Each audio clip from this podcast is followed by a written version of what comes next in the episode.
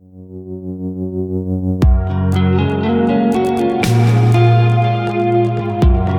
following sermon podcast is a glimpse into the community of Central Bible Church, where we strive to welcome everyone into Jesus' life. We hope that you can join us for this Sunday service as we gather together seeking to live in and for Christ.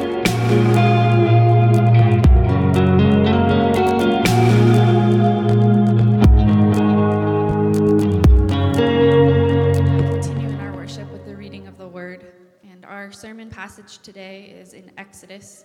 And I'm going to read chapter 11 through chapter 12, verse 13. And you can feel free to follow along or just listen. Now the Lord had said to Moses, I will bring one more plague on Pharaoh and on Egypt. And after that, he will let you go from here. And when he does, he will drive you out completely. Tell the people, the men and the women alike, to ask their neighbors for articles of silver and gold. For the Lord had made the Egyptians favorably disposed toward the people, and Moses himself was highly regarded in Egypt by Pharaoh's officials and by the people. So Moses said, This is what the Lord says. About midnight, I will go throughout Egypt. Every firstborn son in Egypt will die.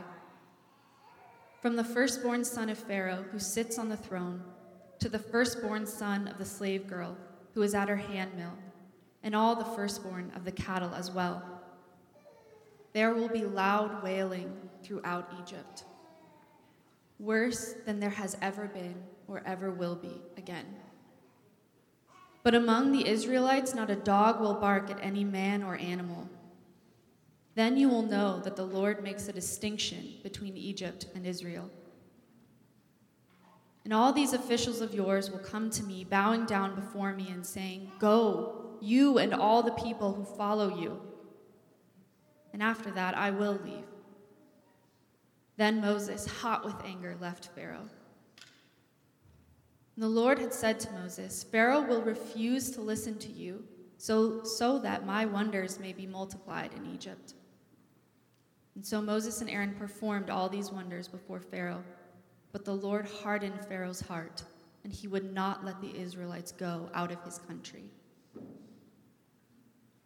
And the Lord said to Moses and Aaron in Egypt, This month is to be for you the first month, the first month of your year. Tell the whole community of Israel that on the tenth day of this month, each man is to take a lamb for his family, one for each household. And if any household is too small for a whole lamb, they must share with their nearest neighbor, having taken into account the number of people there are. You are to determine the amount of lamb needed in accordance with each person.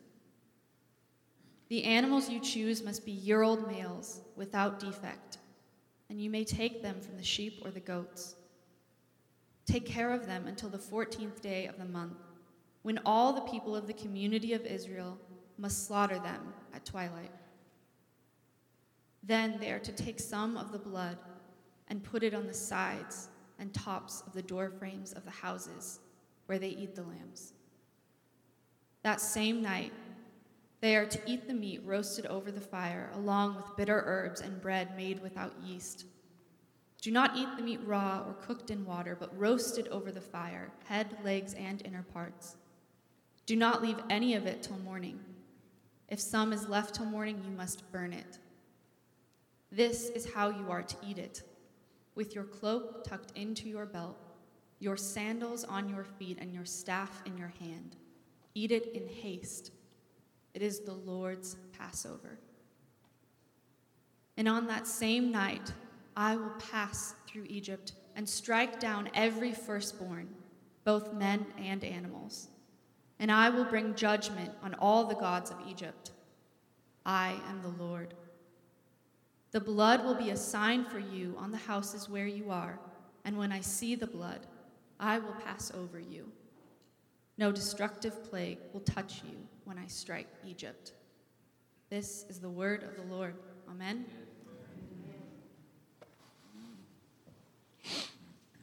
Thanks, Mackenzie. Good morning. My name is Andrew Zellers. I'm one of the people on the lead team here. If you're visiting, glad you're with us. What a crazy passage. Before I begin, I want to tell you that today's sermon and next week's sermon are standalone. That means that we're, we're not in a series or anything. I'm just preaching these one, this one particular sermon today, and next week it'll be a completely different passage. I work a full time job running a small business, and so I've selected a sermon for today on something that I've preached on in the past, but have worked really hard to edit and revamp for this morning. And during this season of transition that we find ourselves in at CB, I've attempted to choose uh, milestone scriptures or passages, things that I think many of us are familiar with but that serve as excellent reminders of the character of God found in his son Jesus. Deal?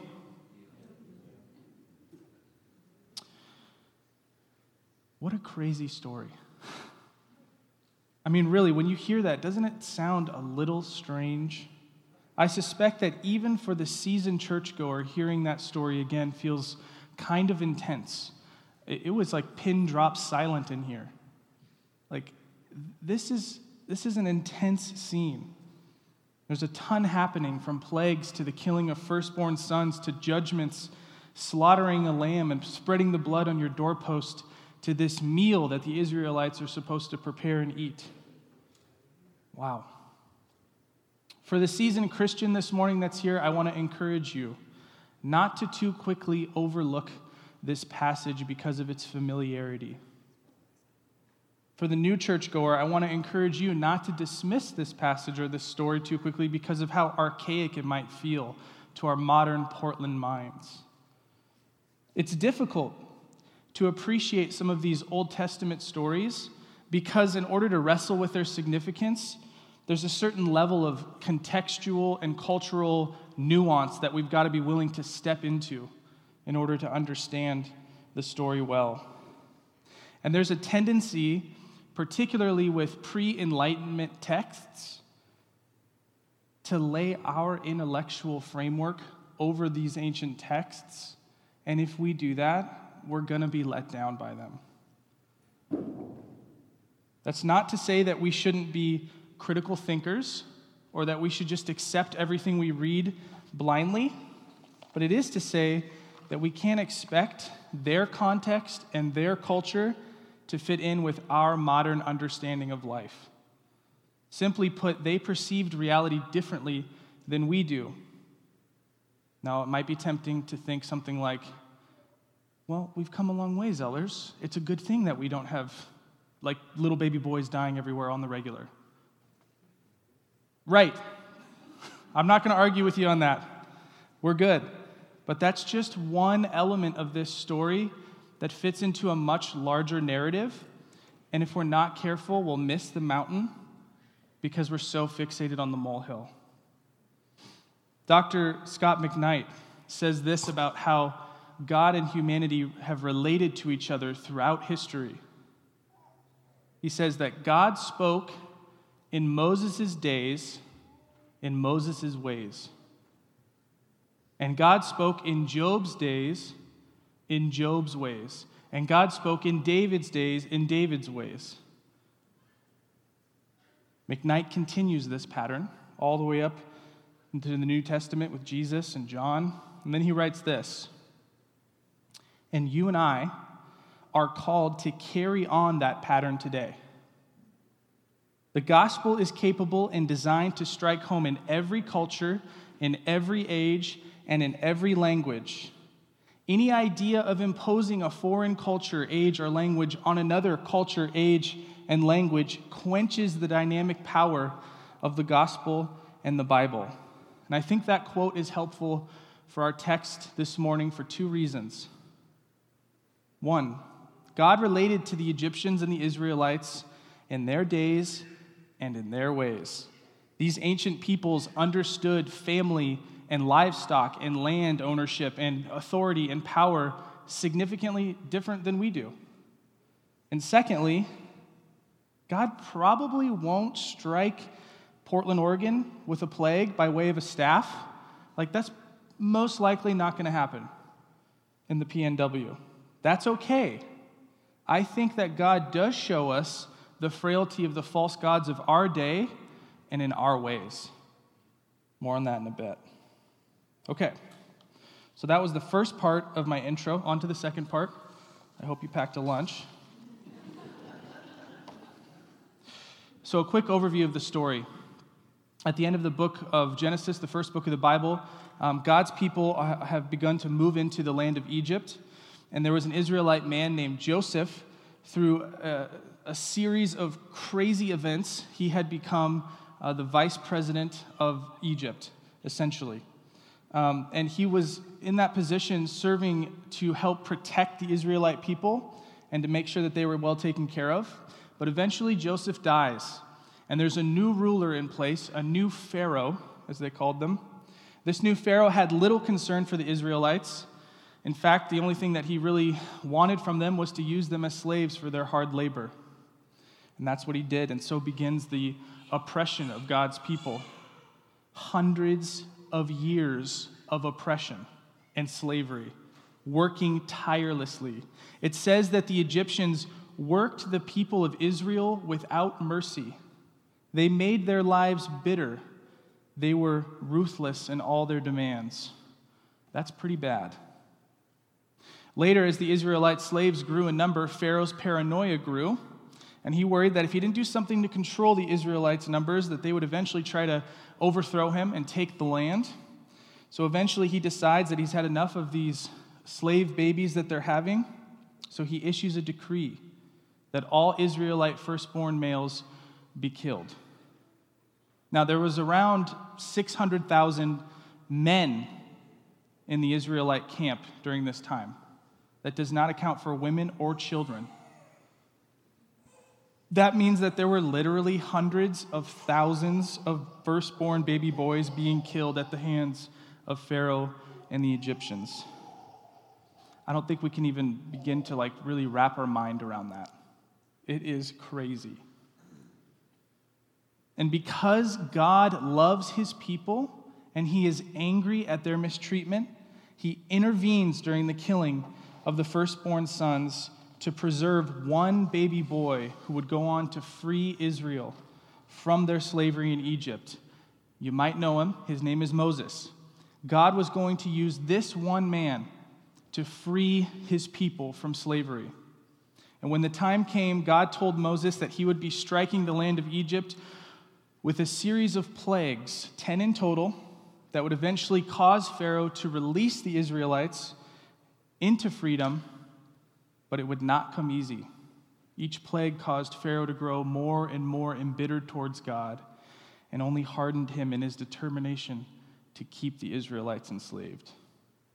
And so this morning, we find ourselves in this scene of the story where the final plague is coming and the Passover meal is upon us. I think in order to frame how we think about the final plague, I want to talk for a moment about idolatry.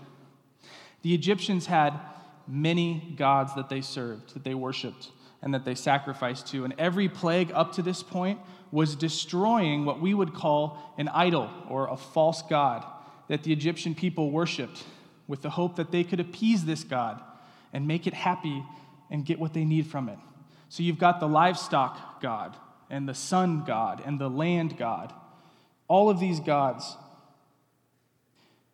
Each plague that Moses brings down by way of Yahweh is meant to reveal the, to the Egyptians that the gods that they served were not really gods at all. It is the one true God of the Israelites, Yahweh, who gives life to the livestock, who gives growth to the land, and who holds the sun in the sky.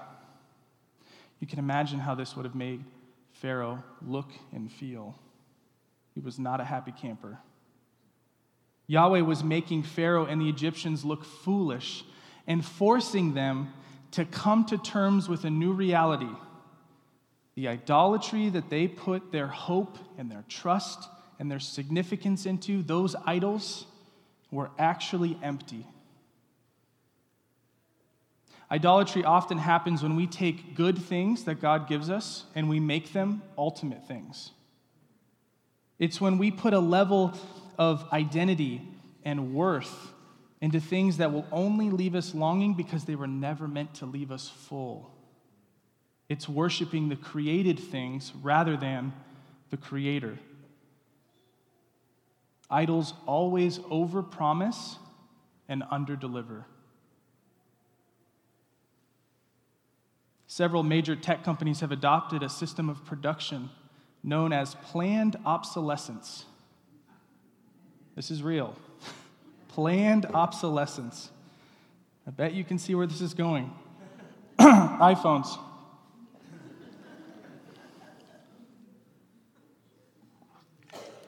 Essentially, the idea is like this they produce products that will eventually become outdated. It's not the same thing as making something that looks into the next year or two and sees the way that we're going to have to adapt and mold and add new features. They knowingly create things that will just in the matter of months become outdated and obsolete. So here's how it looks they release new models of the same product every year iPhone. Costs for replacement parts and adapters for old models go up in price or they're discontinued iPhone. this leaves you with a product that quickly diminishes in quality and keeps you coming back for more iPhone. In essence, some of these companies literally have factories producing stuff that they know will, in a matter of months, be second best. Some of us are like, genius. Others, others of us with an iPhone are like, idiots. Here's the point I think our hearts are often bent towards this same philosophy. We rightly long for a peace that's going to last, for true joy, contentment, but we look for those good things in wrong places. And often we do this unknowingly. That's the thing about idols, they're counterfeit. They look real, but they're not. Okay, that's idolatry. Now, let's talk about God's wrath for a moment. Fellow Portlander John Mark Comer writes this about God's wrath and judgment. Listen closely. God's passive wrath is when God does not act, and that is his judgment. Listen again. God's passive wrath is when God does not act, and that is his judgment. Think about that for a second. God's judgment was happening while the Egyptians worshiped the false gods. That feeling they had of emptiness, of, of anxiety about appeasing the God or gods, not being sure if they could make them happy, longing for something more, that is itself the judgment of God. Comer goes on to say God's passive wrath is when he doesn't act to keep us from evil. For example, we think that when a guy gets caught in an affair, that's God's wrath. It's not. That's God's mercy. God's wrath is when he gets away with it.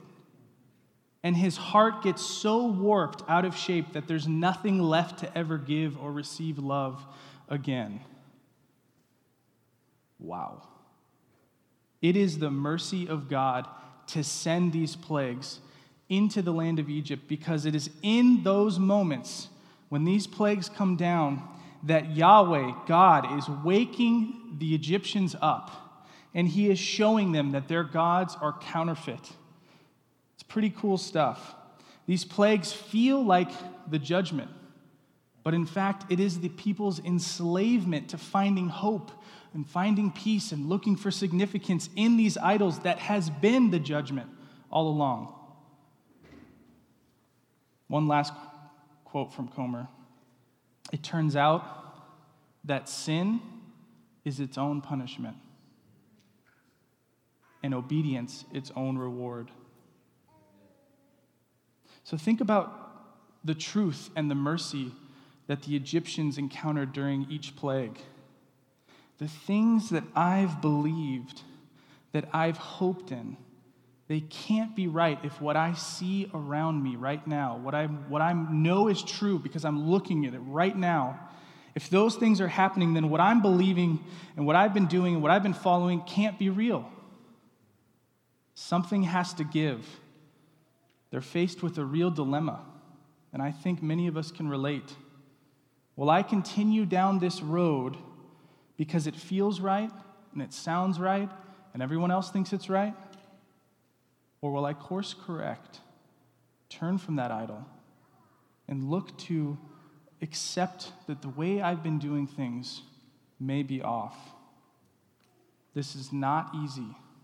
It sounds simple, but I think many of us know that change is extremely difficult. But it is in these moments that if we choose to accept reality as it really is, even if it means our own habits and our decisions have to change, that we begin to enter into the mercy of Yahweh. Sometimes it's easy to hear some of these gods that they worshiped, and it, sounds just sounds so primitive and ridiculous that they would do that, making animal sacrifices. But you know, we have gods too in our culture, in our day. They're just more culturally accepted and our language has evolved so that we don't have to refer to them as gods because that's just silly. We call them other stuff. Here's a few modern day idols for us enlightened folks uh, the idol of media. What is the idol of media? Uh, content consumption, FOMO. Who knows what FOMO is? Fear of missing out. Staying connected so what are we what are we going to sacrifice to that idol, right? If we're serving that idol, what are we giving to them? What are we giving up? I think that honestly, when it comes to media, it's it's like we're so inundated with so much content and, and ways to consume media that I think that one of the things we start to sacrifice slowly is our soul. Like it erodes our souls. The ability to be still long enough to hear from God and make room for others. I think we sacrifice meaningful relationships. So, what's the judgment? What is the judgment that we incur when we follow this idol? I think that we end up feeling alone, empty, sometimes like the longing for more just never stops. So, I want to focus for a second on our, our smartphones, but there is a lot of media and a lot of different ways that we consume it, from computers to Netflix to TVs to music and podcasts. And I don't want you to hear me saying that I think phones are in and of themselves evil. They're not. I'm super grateful for them. I cannot imagine not having Google Maps running a small business. It would be insane. Opening a map book sounds wild. but our phones can easily become little devices that suck life from us if we're not careful. We can and we do spend hours and hours and hours consuming media daily, weekly. The statistics on this, like, I hope I can talk another day about the statistics are insane at how much media we consume. Social media, music media, video media, gaming media, all, all of it on this little thing. You can, you can have it all. What does God's judgment feel like when we give ourselves to this content consumption? I don't know. How about the fact that you can feel totally isolated while simultaneously being totally connected? That's a pretty wild idea. The amount of information that we can consume on our phones alone is literally just a fraction of a fraction of a fraction of the amount of information that's out there. Have you ever lost your phone in the last year or two or had it broken for more than a day? It's terrifying. We laugh, but I mean, yeah, that moment that it breaks, you probably say something worse than this, but you're like, oh crap, this is bad. Two things often happen to us when our phones break or we lose them, if it's for more than a day you feel a deep sense of loss, which should show us that, yes, maybe the phone is important for some good things, but probably we're a little bit too connected and tied to it. And secondly, if you go more than a day without getting a new phone, you quickly realize how refreshing it is, how freeing it is. You realize that you don't need it the way you thought you did. And that is God's mercy. So let's all break our phones. Okay, what about this? The idol of wealth and possessions. Uh, what is the idol of wealth and possessions? Uh, money and stuff. What do we sacrifice? We sacrifice peace, contentment, joy. What's the judgment that we face when we serve the idol of money? Anxiety, coveting other stuff, unhappiness. So, for this example, I want to give you a picture of what it looks like when we don't choose to follow this idol, and instead we choose to give our, our stuff away generously. The Zellers household recently got a big upgrade in the form of a new family van, Swagger Wagon. You may have seen our previous mode of transportation in the parking lot. It was a 1997 baby blue Buick LeSabre.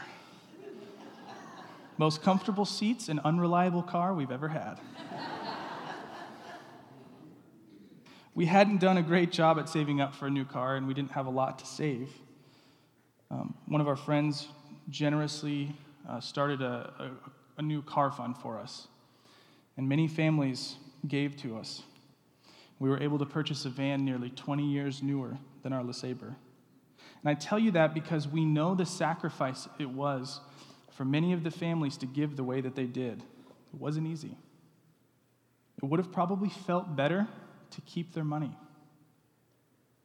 The idol of wealth would have wanted them to believe that contentment is found in having as much as you can, and yet they believed instead in the voice of the gospel and they received the blessing of holding all things in common. What is mine is yours. They got to participate in the life of God.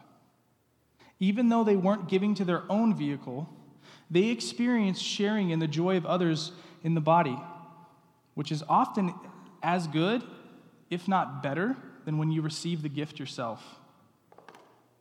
Their generosity has helped free us, Julie and I, my girls. It's helped free us and encourage us from believing that it's better to hold on to our stuff or believe that we won't be okay if we give a lot. It's a landmark moment, and I really mean this. It's a landmark moment in the Zellers family history. Like, these friends gave us the gift of a beautiful story to share with our girls about how God provides for his children. That's what can happen when we say, I, I, I know that this feels good and this feels right, but I'm gonna, I'm gonna turn from that thing, that idol, and I'm gonna choose a different way. It changes our lives, literally. For this last example, there's a saying that goes God created man in his image, and man, being a gentleman, returned the favor. That's good, huh? So, the idol of image what is the idol of image? It's our own understanding of things, it's our opinions and how right they are. It's the perception that others have of us that we want to maintain. We want to make sure it's good. So, what do we sacrifice to this idol, to the idol of self? I think that we sacrifice true community and learning from others. What's the judgment look like? I think we often lose relationships with other genuine believers, sometimes sadly within our own church, let alone other churches, because we're so consumed with our own image and our own understanding of theology and, and, doctrine and how you're supposed to read the Bible and do church. We're so consumed with our own image that we miss out on the image of God in others. We not only miss out on experiencing the image of God in others, we also miss out on expressing the image of God to the world because God's image is so big, it cannot be expressed by just Andrew Zeller's way of thinking or your way of thinking. There's this fear in our culture, and I think it's particular to my generation, of being wrong. It cripples us. We don't want to risk the perception that others have of us by having our ideas proven wrong, so we don't really ever invite others to give input on the things that we think. Because, you know, we might encounter an idea that's better than our own. This is particularly true of online conversations. We've all seen those go astray. Someone posts an article with the heading, this is my favorite. Someone posts an article with the heading, it's a, it's a controversial article, by the way, right? It's, it's arguing a, a debatable topic. And the, and the heading they write is, I'm just going to leave this here, dot, dot, dot. And then someone starts to engage it, comments on it, and that person comes back with, I'm not interested in debating this. I don't want to talk about this. Even though the entire article was debating it, like, why'd you post it then? So, why do we do this? I think it's because we value our reputation over ideas. By the way, this is something that both sides of the political aisle are guilty of. From conservative Christians to, to, to progress, conservative evangelicals to progressive liberals, whatever labels you want to use, we are all guilty of doing this. If you can't see how obviously true what I'm saying is, then I don't even want to talk to you. What a great way to show how right you are. So we either go the direction of stating our opinions but not wanting feedback, or we just don't state our opinions because the fear of being wrong cripples us, it enslaves us. Most of us put too much hope in our own view of things, in our own perception of how things ought to be, and it slowly erodes our ability to see other people who disagree with us as human. This is God's judgment when, when we're so concerned with stating our opinion, but we're not open to dialogue about it, or our opinion might be wrong, what do we lose? I think that we lose our ability to engage with people who are different than us. And so we've progressed as a society to the point of being one of the most divided cultures in recent history. I'm not saying that you shouldn't care about some of the important issues or that you shouldn't feel passionate. But when those issues stop you from loving your neighbor, you're incurring God's judgment. It is His mercy that comes in those moments that you realize, wow, he, he struggles like I do. She has the same needs that I have. We're all kind of trying to figure this thing out. It's His mercy in those moments that you realize we're all human, we're all flawed, many of our perceptions are off. We need to listen to each other and value one another. Okay. Back to our passage. Firstborn sons. Why does this final plague come upon the firstborn sons? This was a very agrarian society, which is to say, it was a society of livestock and land. So, livestock and land represented wealth and prestige and legacy. For us, career, investments, possessions represent those things, represent wealth and prestige.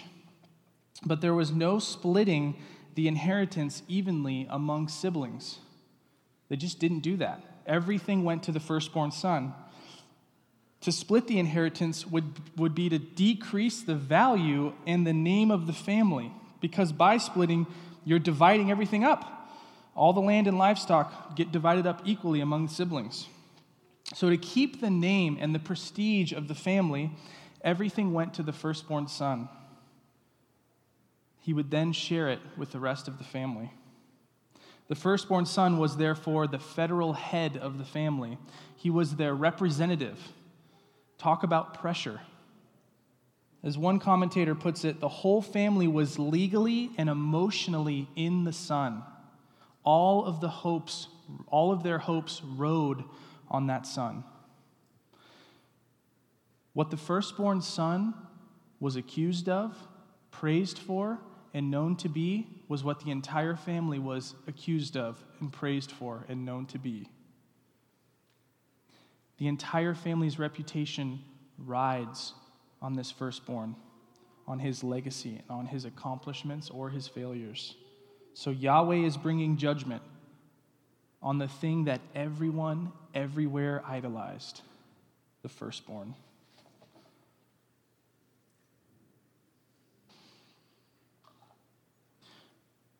This culture took a sense of corporate responsibility that probably feels kind of foreign to us.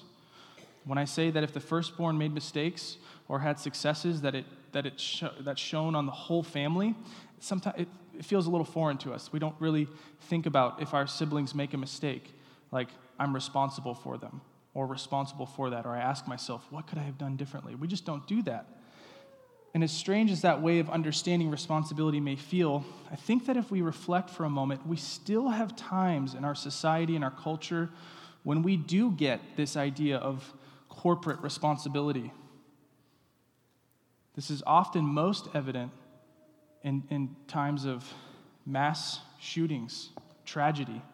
You think about a, a 20 year old young man going into a school and killing dozens of children, murdering children and the media and the country were not solely grieved by just what he did, but we also say, where were his parents? Don't we? Were they involved? Did they love him? How is this happening? So I do think that when, when tragedy strikes, we kind of get this idea of what corporate responsibility looks like. So that's the firstborn son now this Passover lamb. Moses tells the Israelites that God is going to pass over their homes during this final plague if they find just the right lamb, prepare it just the right way, with just the right people at just the right time and just the right clothes on. Okay. Sacrificing the life of an animal feels strange to us, but again, God was speaking to them in their days and in their ways. So this was totally normal. It's interesting and it's kind of odd how specific all of these instructions were, right? About how to prepare this meal. And so I want to read the, the final two verses that Mackenzie read this morning of our passage again. It says that on that night, I, the Lord, will pass through the land of Egypt and strike down every firstborn son and firstborn male animal in the land of Egypt. I will execute judgment against all the gods of Egypt, for I am the Lord. But the blood on your doorposts will serve as a sign, marking the houses where you are staying. When I see the blood, I will pass over you this plague of death will not touch you when I strike the land of Egypt. In Bible study methods class at Multnomah, we were taught that it was very important to pay attention to patterns and details, especially in narrative. Often, when a pattern of speech is used and then suddenly stopped using, it's like a red flag being like, hey, very important, pay attention to what I'm saying. Now, what I'm about to say is not something that I've read in a commentary or that I've heard from someone else. This is just Andrew Zeller's thoughts, so you take it for what it's worth. But I find it profound that after all of these particular instructions about the size of the animal, the age of the animal, the look of the animal, how to cook it, how much to eat, when to eat it, what to wear while you eat it, after all of that, what is the thing that's going to cause Yahweh to pass over the houses? When I see the how much blood? How much blood? When I see the blood, I will pass over you. How much do we need, God? Some. I don't want to screw this up. Do I have enough? A little's enough. It's amazing to me that there isn't anything more specific than some blood. After all the specificity of all these other things, some blood. And that's, that's what he needs to see, just some blood. I think that this is what faith is like. How much faith do I need to have? Some. God, my faith is weak. I don't, I'm doubting you. I don't feel like I trust you. It's okay. I love you. A little's enough. This is true because it's not the amount of faith that you have, but the object of your faith that matters. God is strong, He is steady, and He has us, Central Bible Church. He loves us deeply. We may feel unsteady and unsure and confused in this season of transition, but God has us. A little faith is enough. In closing, the Gospel of John, chapter 1, verse 29. The next day, John saw Jesus coming toward him, and he said, Look, behold, the Lamb of God who takes away the sin of the world. He is the one I was talking about when I said, A man is coming after me who is greater than I am, who existed long before me. Long before this first Passover lamb that we read this morning in our text in Exodus, there existed a lamb of God, a forever lamb. This lamb too would die and sacrifice himself for the sake of the world. His blood would be shed on the cross, and it would cover the sins of the world. His death would be the final and forever sacrifice. How could that be? The lamb had to be scrutinized. It had to be made sure to be without spot or blemish, perfect. Jesus was scrutinized. He was questioned by virtually everyone. He was tempted in the desert. He was proven to be without spot or blemish, perfect. I said earlier that what the firstborn son was accused of and praised for and known to be is what his family would be accused of and praised for and known to be. The entire family rides on the firstborn and his legacy.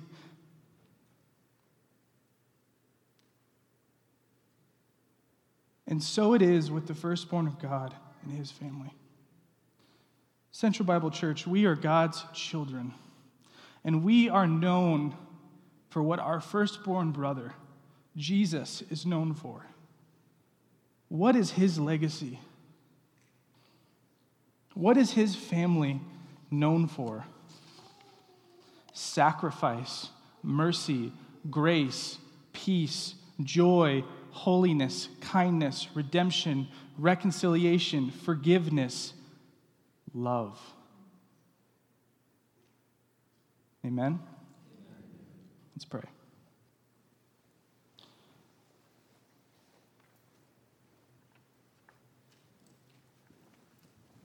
Jesus, you are good. You are so good. I thank you, Lord, that you gave yourself as a ransom for many. That your death, the final, the final death, God, the final sacrifice, would be the invitation, would be the way that we are adopted into your family, and now we are known by what you are known for.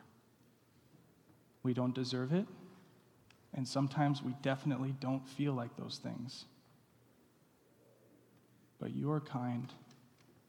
A little faith is enough. Lord, we trust you, and as a church, we ask that you would bring us closer together, knit us closer together, that we would listen to one another, that we, we, would, we would push one another to fight against the, the cultural idols that we're so immersed in we don't even know it.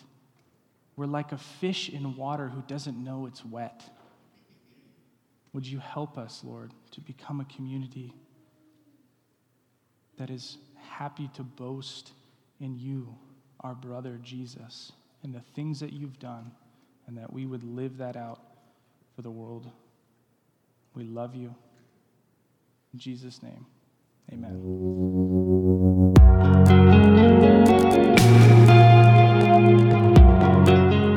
We desire to be formed by the Word of God in community. If you have questions about this week's sermon, we would love to hear from you. For more information about our church, please visit centralbible.church.